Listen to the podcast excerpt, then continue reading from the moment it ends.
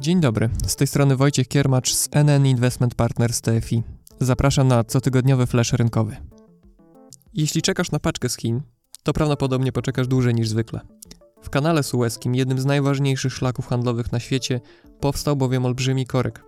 Wszystko za sprawą wielkiego kontenerowca Ever Given, który w ubiegły wtorek osiadł na mieliźnie i stanął w poprzek, całkowicie blokując wąskie gardło kanału. Kontenerowiec waży 200 tysięcy ton i jest prawie tak długi, jak wysoki jest Empire State Building. Według informacji z piątku około 250 dużych statków przewożących kawę do naszych ekspresów czy tankowców pełnych ropy i gazu utknęło na obu końcach kanału, czekając na rozwój sytuacji. Co roku około 12% światowego handlu przepływa przez kanał Suezki. Według szacunków każdego dnia przepływają tamtędy towary o wartości prawie 10 miliardów dolarów. Oczywiście jest alternatywny szlak z Bliskiego Wschodu do Europy, ale trzeba pokonać dodatkowe 6000 mil, opływając całą Afrykę. Jest ze mną Patryk Olszanowski z NN Investment Partners TFI. Patryk, mówi się, że statek tak pechowo się ułożył, że blokada kanału może potrwać jeszcze co najmniej kilka dni, a pracownicy firmy, która prowadzi akcję ratunkową, mówią nawet o kilku tygodniach.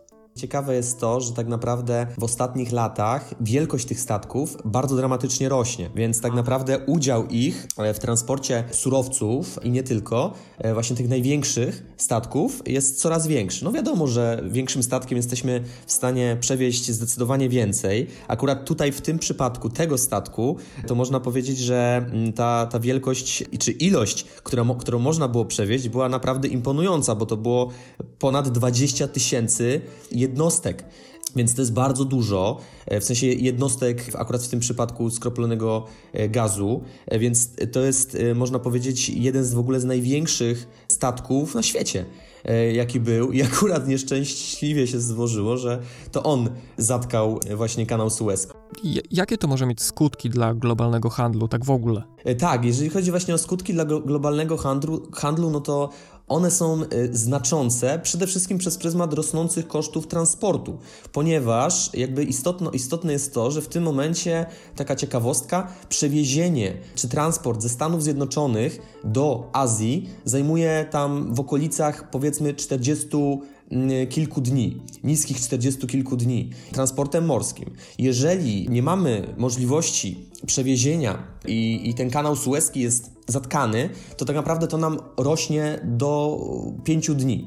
5 dni wiadomo, że podbija te koszty transportu i teraz no, tak naprawdę można powiedzieć, że wszystkie e, spółki, które trudnią się e, handlem i, i mają do dyspozycji e, cargo, to bardzo mocno właśnie zyskiwały teraz na giełdzie amerykańskiej, ze względu na to, że po prostu właśnie te koszty transportu będą dużo wyższe, przynajmniej w tym krótkim terminie.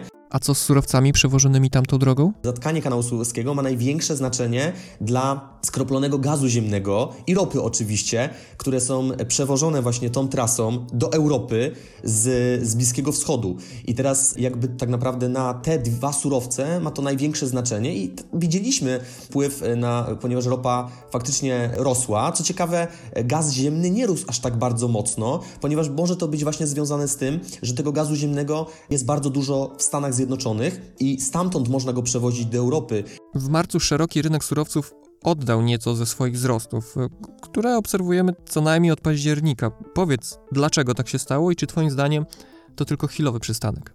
Sytuacja na rynku surowców jest ekstremalnie ciekawa, mogę powiedzieć, ponieważ jak wiemy, w tym zeszłym roku okazało się, że tak naprawdę COVID i całe zamieszanie związane z podażą na tym rynku miało dużo bardziej pozytywny wpływ niż spadek popytu na surowce. I to spowodowało, że na większości e, surowców e, mieliśmy bardzo solidne wzrosty.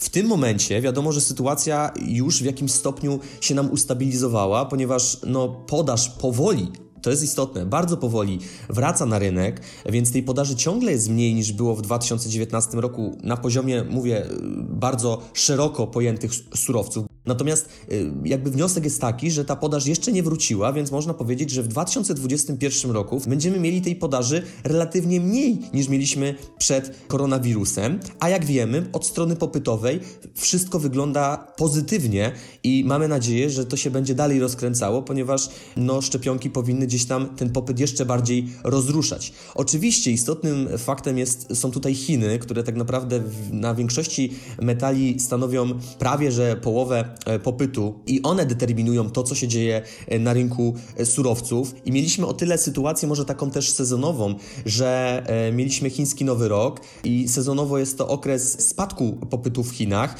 To mogło też spowodować właśnie, że widzieliśmy dosyć istotne spadki eksportu do Chin surowców, więc to na pewno był taki czynnik, który no, nie pomagał tym, tej kontynuacji wzrostów, a drugim takim czynnikiem była akumulacja długich pozycji na większości surowców. I to na pewno powodowało, że tej, jakby tego paliwa e, do wzrostów było na pewno mniej, ponieważ można powiedzieć, że mieliśmy w krótkim terminie e, wykupiony rynek e, surowcowy. Natomiast to, co jest też istotne, to to, że warto zauważyć, że mieliśmy do czynienia z zatrzymaniem na rynku cen surowców, pomimo tych czynników, o których wspomniałem, a nie jakichś tam wysokich, diametralnych spadków. Więc to w mojej opinii jest pozytywny sygnał, świadczący o raczej o sile rynku i o tym, że w średnim terminie ta kontynuacja strukturalna wzrostu cen surowców powinna następować, a powinna ona następować z kilku czynników. Jednym z tych czynników są oczywiście oczekiwania inflacyjne, za którymi surowce podążają, to jest pierwsza rzecz.